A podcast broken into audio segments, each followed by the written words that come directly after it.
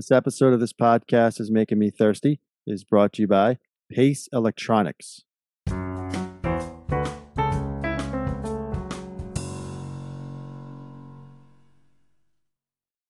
Welcome to this podcast is making me thirsty, the number one destination for Seinfeld fans.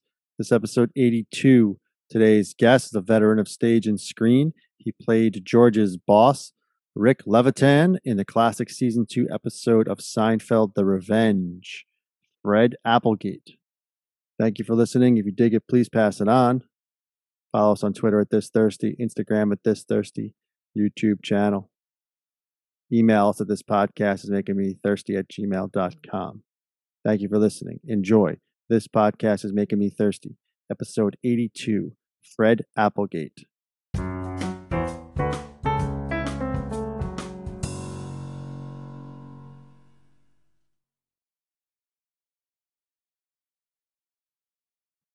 Welcome to this podcast is making me thirsty, the number one destination for Seinfeld fans. This episode 82. Today's guest is a veteran of stage and screen. He has guest starred in over 150 television shows, including Newhart, Growing Pains, Billions, and Crashing. And of course, he played George's boss, Rick Levitan, in the classic season two Seinfeld episode, The Revenge. Please welcome Fred Applegate. Fred, thanks for joining. That's a pleasure. Thank you. Fred, welcome to the program. I mean, yeah, one of the one of the greatest characters to um to ever play Seinfeld guest star. So take us back, 1991. Tell us a little bit about the audition. 30 years ago, can you believe it? Um, yes. Tell us tell us a little bit about the audition process, how, how the role came about um, uh, in the Revenge. Uh, well, as far as the writing, I don't know. The audition process was pretty standard, except um, it was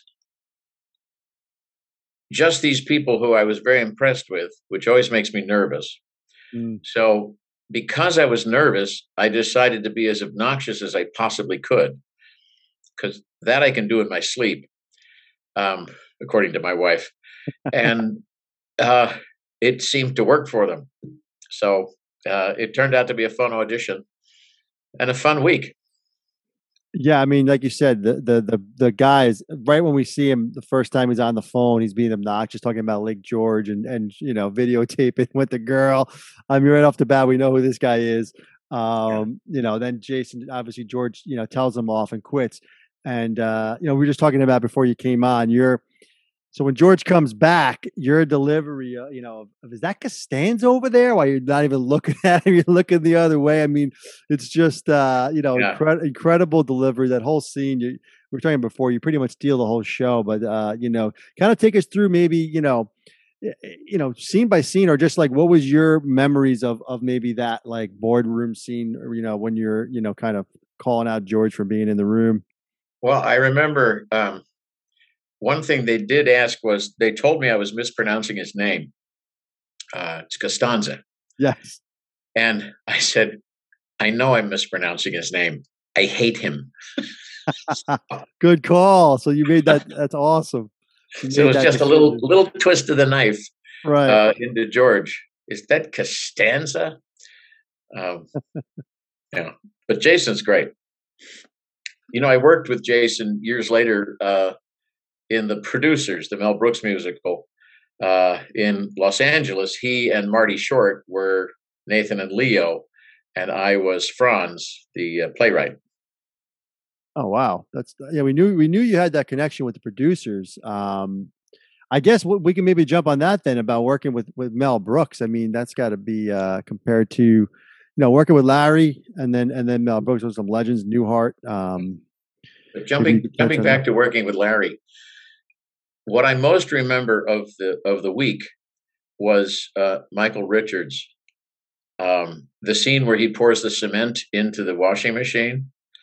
that took about four hours to film, and a lot of the cast and crew and a couple of the casts from the studios on either side just came in to watch him because it was four hours of, of absolute comic gold uh, everything he did. And we had to be careful because we were laughing so loud. They kept telling us to shut up. yeah, that was um he actually brought a 60 pound, 60 pound bag of concrete to, you know. And he and was fully, fully padded from head to toe under his clothes. I mean, fully stunt padded. So he really threw himself around. Incredible. So, so 1991 again. The the Revenge was the 12th episode ever of Seinfeld. They went on to do you know around 100, 180, yeah, several more, and became obviously a, a, one of the greatest shows of all time. But at that time, when you were trying out, or even when you were on the set, did you have that sense that it was a, a special show? Uh, yeah, you did. I mean, the chemistry among the cast, y- you could tell. Um, but also, I had an advantage of you know not being intimidated by them because uh, Julia is married to Brad Hall, who I worked with at the Guthrie. Um, Michael Richards, I had worked with at the Taper. Um, so I had connections with uh, the people on the show, and I had met uh, Jason already. So it was it was more fun to play with people that you you have some comfort level with. Yeah, and yeah. Fred, the uh, actually they filmed that on your birthday, I believe. There's your 38th birthday. Yeah. it, it's funny, you, like you were 38. I, I, you just it felt like you had such a presence of like a 50 year old, right? You know what I mean? Like you were a young guy and you were the boss, kind of just you know, it was just uncanny. But again, those guys were young too. Jason was probably early 30s at that point as well. But um, what are your what are your? I mean, so you're probably a little comfortable there. It was your birthday, but what else can you tell us? I mean, the scenes with you and Julia were just, I mean, in- incredible. What do you remember about uh, working with her? I know you you know her husband, but well, I know her husband. I sort of knew her uh, socially, but she's filming the scene and, and everything she does. She's so direct and she really looks right into your soul it's not that you know kind of uh, actor looking at you looking at you she's she almost makes you nervous because she's so present and so real um it, it really it ups everybody's game i mean working with her is makes you look better yeah, it almost seemed like, and I'm sure we've talked to so many guest stars, and I ask this question all the time, and, and it always gets answered with the same thing. But I'll try it again. It seemed like she was ad libbing, or or or even you guys were kind of just going back and forth. I mean, she's just that great of an actor, which is written that way because it was kind of like she was coming coming up with ideas, and she's like, "Oh, I'm naked, naked, naked." But it just seemed like you guys were like you said, it wasn't forced at all. It's like you were kind of just playing with each other and almost like ad libbing. Was was that written the way it was written, or do you remember doing anything different uh, as far as that scene goes? I remember it being pretty tightly written. Yeah, that's um, and uh, although you know, if you really honor the writing, if you honor the writers and really try to get underneath what they were writing, it it becomes more natural. It becomes what you'd say. If you understand what they're saying, it becomes what you're saying. If you there are actors who will immediately try to change things because it doesn't make sense to them, or I don't think I'd say that. Well, I think the, the writer has the right to say, you know, I think you do. um, I think you would yeah, say. I think I you'd say it exactly that way. Yeah, I mean the the the loser speech is is a perfect example of that, right? You will always be a loser. The way you enunciated, it, it's like like you said, you got the guy down. You knew you you knew you didn't like George, and you just went at it. Uh, that would can you talk about? I mean, that was a great uh, monologue there. Yeah. Well, the only thing with that that was you know word for word the way it was written because the, the writing on that show obviously was you know extraordinary the only things about them that you could play with really are rhythms. Um, and uh, I tried to give them a, a, slightly unexpected rhythm where, you know, I was really just sort of crushing George under my thumb. and it's more delicious when you crush someone slowly. This is a horrible thing to say. Um, but I, I wanted point. to really, I wanted to make it clear that he had to stand there and take it. That's how dominant I was. You know, if I just said it quickly and he ran out of the room, it wouldn't have been as painful. incredible. Yes, that's an incredible take.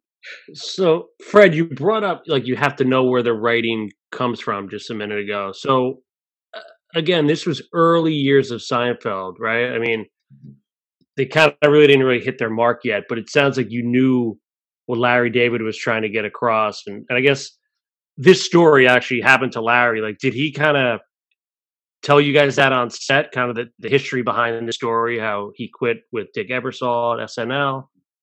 Any, no, any not, backstory there? Not really. I think I think we all knew, uh, but uh, they were they were pretty hands off, um, letting letting the mix happen. They had some uh, really specific visual things, like you know, don't stand up on that word, stand up on that word, uh, for the rhythm of the scene, and uh, you know that was pretty early in my TV career. And after a while, you realize that they're establishing a, a, a visual rhythm that enhances the comic rhythms. And if if you're just if you're just inexperienced you think it's oppressive mm. and the more you work the more you get to see how really good directors work uh, you realize that they're helping you they're visually by uh, letting the rhythm come to you so uh, was that Cherones that was doing that uh, directing yes. yeah yes yeah we're big fans yeah no, he did. He had a, a beast of a script to shoot because he had so many different locations and he had so many setups, and he had Michael Richards, which alone is you know a full week. Right. So you so you were there um, on set the whole time, right? You mentioned you saw the Kramer scenes. You were kind of laughing. Well, actually, I, I came in that day, even though I wasn't called that afternoon, because I knew Michael was going to do slapstick and. Uh, it's worth seeing. So I came in an awesome. extra day. That's awesome. You didn't want to miss I, it. I didn't want to miss it, and I'd worked with Michael in the theater. Um, so, and also it was a fun place to be. The set was a fun place to hang out. I can imagine. And Fred, you're a um, Maplewood, New Jersey native, so you're you have that kind of Northeast New Yorker in, in your blood. Um, Yankee fan? Yeah. And it's it, it's funny though the the scene at the bar kicks off and you're talking about the uh, the infield. Uh, I'm just curious. Uh, yeah, no, my mother the Yankee. My mother took me to my first Yankee game in 1962 when I was nine years old, and I saw Maris and Mantle both hit home runs. Uh, so yeah, Yankees. It's in my blood. All the way through. Um, it's so yeah. I mean, and baseball has such a, a unique tie to the show. Larry, obviously, um, huge Yankee fan, and he kind of tried to weave that in. Yeah, this it's got this episode had your episode the Revenge had George's uh famous. I like sports. Maybe I could be uh maybe I could be do something in sports. Be a general manager of a baseball team. I mean, one of the greatest George scenes ever. You're a part yeah. of, and you know, it's also uh, as O'Hara mentioned. I mean, this believe this was Larry David's first solo writing credit as far as the show goes, and then the other kind of main kind of topic for Seinfeld, you know, fans is the uh the Newman. I mean, Newman is mentioned but not seen in this episode. I believe it's Larry David's voice. I don't know if that was something that was aware to you at the time. If Larry David was doing that off camera, that wasn't even done during you know the week you were there. But it was it was interesting to me that I guess they didn't have the character fully flushed out yet, and they just uh, they kind of just threw this this character Newman out there and let and let just a voice be there. But I don't know if that was like talked about or anything like that. Mm, not that I remember. Yeah, it was thirty years ago, and I'm old. So no, I know. Just throwing it out there. So, Fred, you um obviously kind of grew up in um on the stage and then did a lot of television, then kind of back to the stage and music, musicals, Mel Brooks. Um, but I guess, and obviously worked on a lot of sitcoms. Just getting back to Seinfeld, you know, Jerry always talks about it. It's kind of a homemade show. It was kind of just Jerry, Larry, Tom Cherones. I know Larry Charles was on the set then, but what do you remember about that? Just that show, the set, how it was kind of different and kind of small, if you will, compared to some of the other shows you worked on. Yeah, I didn't see a lot of network people, as I remember. Um, and whenever, you know, I think this is specifically, especially applies to Jerry. Uh, comedy is a serious business. There's and and I what I mean by that is there's there are so many aspects, especially on film, of what makes something funny. You have to think on so many different levels that you have to think seriously about it. And there are a lot of comedians who have shows on television who, on the set, seem very serious. And uh, it's because they're trying to think of the whole product. And this was early on, so they're all trying to invent, still trying to invent the product. Um, so there would be meetings with Larry and Jerry and Tom that were sort of in a huddle about something going on.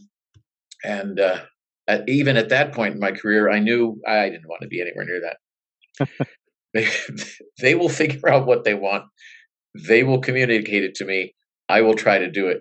That's all I have to worry about. Oh, interesting. And you did it. I mean, that's. I mean, we were talking about. I mean, you you basically steal the entire show just from the, the you know the scenes you're in. As far as like you said, the way because because here's the thing. It's so it's early on, and we're big fans of early on. I mean, season two, I don't think it's enough recognition. I love season two. I mean, it's up there. I mean, pound for pound, it's it's, it's one of the best seasons. Um, but but two through five especially. But they're still developing those characters, right? So George you know, we call him the loser George, right? When George is is, and this was like the height of loser George. I mean, he he just quit his job and he's literally called a loser, probably for the first time. And like you said, the way you do it, the way you deliver it, how you slow it down, and just really like put him under your thumb. Um, I think it, whatever happened on that audition or or on set, you got it, and I mean, it definitely shows through that. Uh, you know, you had a big part in um, in sort of developing that character. Um, you know, it would have been great. I mean, because he keeps he keeps that job sort of. Uh, uh, he does real estate for a few other episodes. I mean, it would have been great if there was a sort of a recurring there with you as as the boss. It would have been. Uh, it would have been fun to see because you really uh, the dynamic there was really really good. I don't know if that. Um, well, a lot of a lot of television, to a less extent, theater. A lot of television is a very happy accident, and uh, there, you know, it's like you almost don't want to go back to the well because it's never going to be as good. Right, it's like lightning in a bottle. Fresh, and it was sort of. I wasn't second guessing anything. I wasn't really thinking, overthinking anything. I was just sort of going with an impulse. And uh, one of the hard things about being a series regular is you do have to go back to that well every week, and you have. It's a trap to fall into tricks. You know, to mm-hmm. do the same basic performance you did the week before because you trust it. Right. And when shows really take off, it's because, well, like Seinfeld is a particular example of none of them settling for what they were happy with last week. They all pushed and grew and changed, and the relationships became more dynamic. And those um, and those silly little celebration things, you know, the jumping up and down and all, all that stuff, seemed so real. Right but it was so carefully planned um, because they didn't settle. I know. I, th- I think they're all great. No, that's a great point. Yeah, and you you mentioned uh, when you hopped on that uh, kids recognize you in New York on the subway. I'm just, I'm just curious. Uh, what are so like? What do you hear from them? Like, what is is it? Is that Costanza over there? Like, what are some of the famous lines that you you kind of hear from fans today? Actually, most of the young people who recognize me on the subway, first of all, are great at recognizing people. They should work for the FBI because it was 30 years ago. Right. I think my hair has changed the color a bit. Um, they generally just ask me very politely and very quietly, Were you on Seinfeld? And I said, Yeah, I talked to them, you know. And then when they get off, I said, You know, stop binging old TV shows and go to class. but it's uh, they're usually just you know very polite and very excited to have some connection. Can I tell you a little story? Yes, yeah. of course. When when my daughter was working in D.C., she said, um, "You want to go get frozen yogurt?" And I said, "Okay." She said, "But I want to go to a specific place, and it's kind of far." I said, "Whatever." So we went and we go in, and the guy had was such a Seinfeld fan that if you brought in someone who'd been on Seinfeld, you got free frozen yogurt for a week. and that's the only reason she wanted to bring me to this yogurt place. My daughter used me. Wow. Yeah. Non-fat yogurt. I think it's in. I still, it's it's still there. It's called Mister Yogato in uh, D.C. That's pretty funny. That's pretty funny.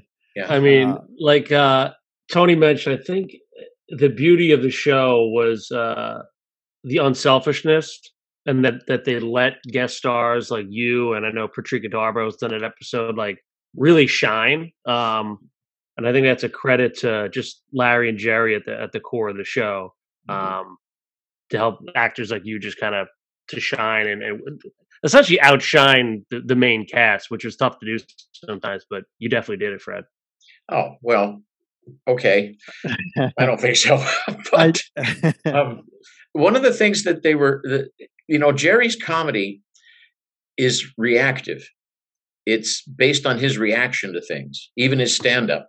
Right. Is he'll he'll tell a story about something and he'll tell a story about his reaction to it, and they're all great reactive com- comedic uh, comic people. um, and so they want to be fed because it's their reaction that pushes the comedy. Um, right. Um, and I think they're all smart enough to realize that. And so when someone came in that was feeding them something, that was delicious for them because it gave them fuel. It also gave them, and we were just talking about uh, keeping it fresh and you know not going back to your old tricks. If you're really listening to what someone's bringing and really responding to it, you can't have done you can't have done those things before because this is someone talking to you for the first time. So, I mean, in a lot of ways, they were very smart. Yeah, I mean that's really interesting because, as you mentioned earlier, how you you got the character and you were able to pronounce the name wrong, right, and and slow down your cadence to really hammer in the point. Um, I'm wondering, we kind of glossed over, but I, know it's 30 years ago, but I mean, the audition, I'm wondering what they saw because we always talk to these guys, like O'Hara said, every guest actor has been, you know, they let them shine. And, and I think a lot of it has to do with the casting. I mean, they picked the right person for the job and they must see it at some point. I don't know if that was, you know, Marc Hirschfeld that did that for you or um, if you remember the audition of what like clicked you know, if you remember the scene or anything like that, or just you just got it and we're like, okay, this guy definitely hates George and is, and loves being the boss. I mean, there had to be an in somewhere that you saw and then uh, kind of expanded on it, but it definitely uh, showed uh, throughout the scenes. You know, the auditions are weird. Um, most of them just disappear in a fog after you leave the room because they're so stressful, uh, especially when you're starting out because you just you don't really know what they want. You don't really know how to give it to them. You don't really know why you're an actor. Uh, it's almost every audition is an existential crisis of some kind. Um, but i went in just uh, you know the way i read the character the guy's just a dick. Um, and I just said i did it i did it that way. And right. uh, I think that's what the the direction they wanted to go. And in and in the rehearsals for the scenes, it, it grew and they and it helped me to focus it a little. And uh, I made some more choices then. But well, Fred, I, I wrote I wrote jerk, not dick, uh, on the notepad here. But jerk. but I feel like you you turn it around at the end and you, you kind of become a lovable boss. Like you know, how you blew that McConnell deal, I'll never know. Like that's just incredible yeah. line. We all love his antics around the office. Yeah, well, it's interesting the way that their strategy backfired, and I think that's part of the good writing is that they're trying to torment me and punish me, but Julia winds up charming me, not annoying me, and making me so happy that I see George and I just see the absurdity of it and I'm just about to give him his job back as you know. Um, so their elaborate plan backfires on every possible level. I mean, George is a loser at planning revenge. I mean, right. it was almost like their plan. Their plan should have been Julia should get you happy to get him his job back. That's what worked, but they did it the other way. But that's not the way those right. people think. Right, right. And consistently in the whole show, they don't think like normal people. Right. And, and it's interesting too, like the the you know, eh, we're talking about Seinfeld is you know it's groundbreaking. You know the the things that were going on in this episode were not going on on sitcoms in 1989, 1990, 1991, right? So, I mean, there's a dark episode. You got you got you got Newman jumping off the building, and that's just a joke because he doesn't actually kill himself, obviously. And then you got you got you, you know, talking about ah, I tied her up. Uh, I took took video of her in the Lake George, and you got you know uh, George slipping you a Mickey.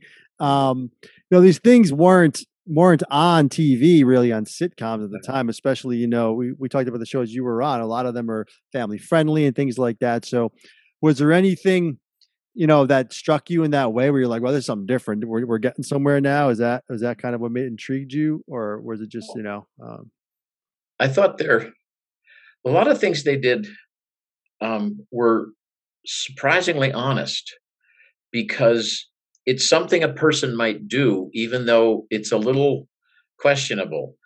Like, obviously, uh, Jerry and Michael should not have put cement in a washing machine as revenge. That that's wrong. It's it's wrong, and they did it gleefully and paid the price. I mean, obviously, they came back around when they realized that they were mistaken. Right. But even were were they not mistaken, the guy had stolen the money. It's a terrible thing to do. Right. So they're doing bad things and paying the price. But you sort of believe that an average person could get to a point where they would make that choice. And that was kind of the beauty of the show. I mean, they do a lot of the things they did in the show, and I'm not a Seinfeld expert, but I, I did watch it, um, are stupid. it's just right. stupid. Well, childish. They're they're they're they're childish, but they're petty. but yeah, you believe that these people would together think this was a good idea. But that you know, yep. that's the the genius of Larry David. It's all rooted in things that happened to him, essentially. So, and he was able to kind of spin that into a story across four characters. So, um, what's in the water in Maplewood, uh, Fred? I mean, you got Max Weinberg, mm-hmm. Elizabeth Shue, and, and, yourself. So, uh, you know, incredible talent coming out of the Columbia High School. Did you uh, did you guys ever connect? Um, no, I mean we're, um, you know, like anyone growing up with who desires a career in the arts, like most people, especially want to be an actor, you want to get uh, on a rocket ship and get as far away from home as you can, um, so you can reinvent yourself without anybody looking over your shoulder. Uh, but these, uh, well, you know, it, it, was a remarkable high school in a lot of ways. We we churned out some people who were just really serious about um, being successful, and uh, one of the things about being successful is that you really have to be committed. You have to be desperate to be successful because mm. it's you know it's it, it's possible. I mean, I'm not a superhero, but I mean it's it's it's hard to succeed in this, right. and most people don't. Um, but you you have to be uh, you have to have a feeling that there is no backup plan. This right, you it. can't be half you can't be half in. Um, no, it's interesting too. your career has been, you know, incredible. Uh, so many different things, and so for so long. Um, what what it, it, what do you enjoy more? Is it is it the stage? Is it the Broadway, or is it um, you know TV, film? I'm just curious. I know you've done so much. It's just mm. worked with so many talented people. Um, what is I, I'm? A, I'll let you tell me, but I'm. A, I, I've heard you know different. The stage you're doing it live, you know, in front of people. It has to be exhilarating. I do, I do particularly love the stage. I yeah. I I don't feel as alive when I'm doing eight shows a week. Um, I feel really alive uh, because it's it's so risky and it's all on you. I mean, everyone is looking at you. Everyone can see you. You're never off camera. You're there, uh, and uh, generally the, the writing's pretty good. But looking back, I used to think, well, I like TV. No, I like theater better. No, I like musicals. No, I like plays. Um, I like them all if they're good. right. Um, you know, you get involved with the project and you think, well, you know, I'm not going to be that good.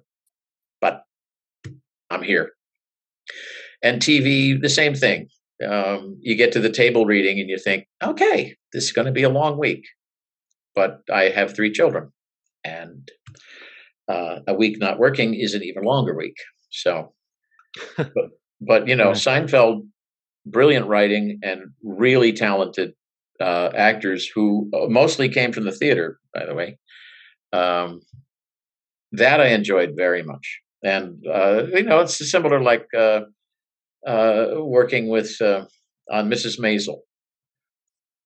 Good quality show, really serious set, um, good work. That was enjoyable. Yeah, yeah you, uh, you're in a bunch of uh, recent hits. Mrs. Maisel, like you said, uh, Billions, uh, Crashing was, you know, Pete Holmes was a great show.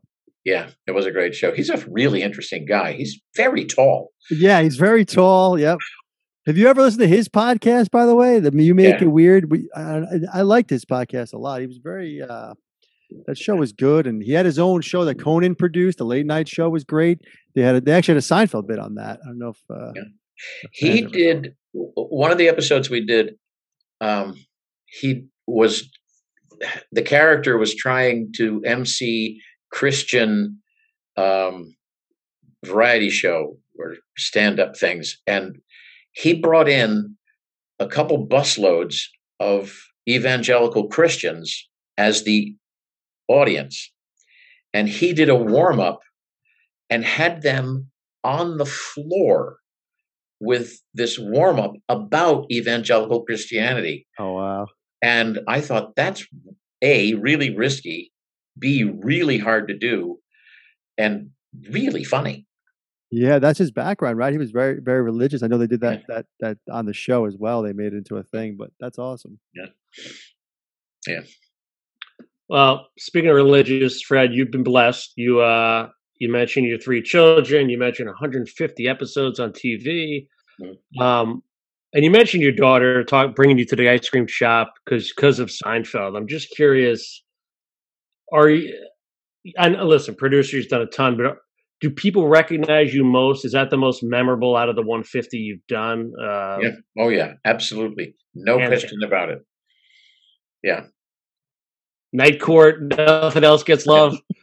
Yeah, well, Night Court gets a little love, but um, I bounced around as characters on uh, Night Court, and uh, uh, you know, I used to get asked a lot when my kids were little I recurred on Growing Pains. And I was on the first episode that Leonardo DiCaprio was on. It was his TV debut. I think oh, he was yeah. 16. And uh, a couple of them aired. And I was at the uh, petting zoo with my kids. I had to leave because everyone wanted to know what Leonardo DiCaprio was like. Ah, uh, that was right. I remember that. Yeah. Wow. But it's it's funny you mentioned that. Like, there's some you mentioned growing pains and obviously the Leo uh, connection, but there's something about Seinfeld, right? Like the episode where George quit. Like people just remember those specific moments. Like, what is it people, about it? That- people remember the name of the episode. Yeah. A lot of people don't even know episodes have names. Right. yeah, you know, guy, yeah. you know that guy in Seinfeld, the guy uh, he you fired George and the Revenge. Right. Who I can't believe I've even saying the word Mickey. You got a Mickey guy. I mean, there's so many great lines in that episode. Rick Barr Properties. I mean, right. uh, Case Electronics has the has the, the bathroom you wanted him to share with. Yeah, yeah. That, so, that sets mean, up the George the George bathroom character. By the way, I talk about setting the character. This was a major major stepping stone in setting George up. Mm-hmm yeah no it was fun this was fun too we really we really appreciate it fred oh my pleasure one more story for larry david definitely um i did an episode of uh, remington Steele. yes. when first gotten out to california i think it was like 86 and it was a fantasy baseball camp and the baseball players they hired were mickey mantle and whitey ford and I found out we were actually playing baseball with them. I was the catcher. Mickey was at bat, and Whitey Ford was pitching. Wow. Now, I've been a Yankee fan since I was nine. Holy cow. It was very exciting. First of all, you never saw so many agents come to see a taping of an episodic. Everybody wanted to check on how their client was doing. And by the way, where's Mickey? Um, so I, I was there catching, and I said to Mickey, "I'm not a baseball player. I don't, I don't know. I'm not a catcher." And he said, "Just hold the glove up, and Whitey will throw the ball in it." I said, "Yeah, that makes sense." And he, as he was about to hit, he said, "Besides, I don't miss." That's amazing. The Mick. Yeah. That's awesome. No, they were both great guys, but you know, for a Yankee fan, you can't imagine. Well, you can. Uh, yeah, I mean that's that's incredible. That, that's did did you share that story with Larry when you were on set? No, I actually didn't see Larry very much. I mean, they were all very busy creating right. some a work of genius. And a lot of times on a sitcom, if you don't hear from people, you're fine. that makes sense. Uh, True. They've got other fires to put out.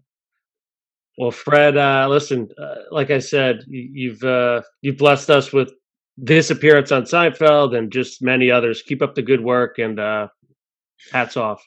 Thank you. I've been very fortunate, and I'm very grateful. Thank you, Fred. Appreciate this was great. Time, Fred. Thanks. This was so much fun. Thank you.